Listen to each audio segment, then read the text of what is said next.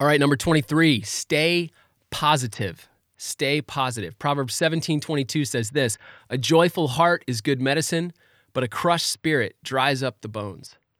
Shawn Achor says this If you raise the level of positivity, then your brain performs significantly better. What value does pessimism and negativity add to your life? When has a bad attitude ever served you? A few years ago, a player approached me who was struggling with depression. He was about to graduate and had no idea what the future held. He'd planned on getting married, but his fiancee had just called off their engagement. He also applied for a few jobs and sought internships, but got no response. Football wasn't in his future either. He hadn't played a meaningful snap in five years at Cal. When we sat down to talk, the conversation immediately took a negative turn. He talked about giving up, how he struggled with suicidal thoughts as a kid, and similar thoughts were beginning to resurface today. Not knowing exactly what to say, I empathized with his concerns and did my best to listen. And then, in one of those moments where just the right idea revealed itself at just the right time, I reached in my bag and pulled out my journal. Ripping a page from the back, I asked the guy what his football number was. I can't remember exactly what he said, but it was some number higher than 60. So I began numbering the page 1 to whatever his number was. I asked him to tell me all the ways in which God had blessed him. I said we weren't leaving until the page was full. We sat there for probably another hour and a half. It was difficult for him at first, but then, one by one, he began to see God hadn't abandoned him. In fact, God was everywhere.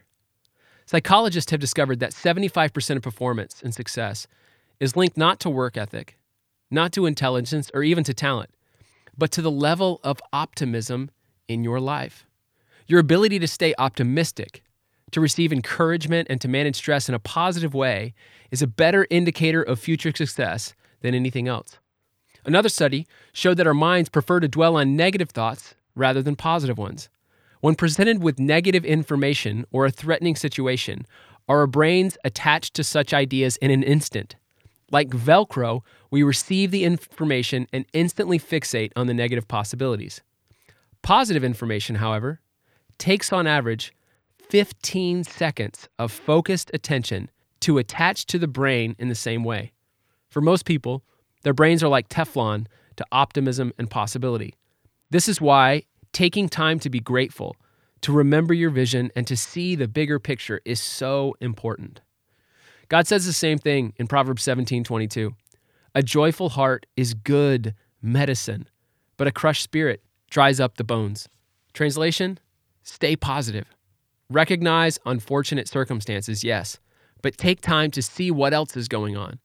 Allow yourself the opportunity to reconnect to the positive things happening in your life every day. A few weeks after our first sit down, I bumped into that player on campus. He saw me from a distance, smiled, and ran over. Giving me a hug, he said, I want to show you something. Reaching into his back pocket, he pulled out the piece of paper we'd written together. I read it every morning, he said.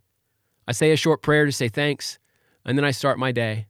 It really helps. You're smarter and more successful when you stay positive. Where has God blessed you? What things are going well? How is God blessing your life today? No matter what, stay positive, be optimistic, smile, laugh, hope. This life is a gift.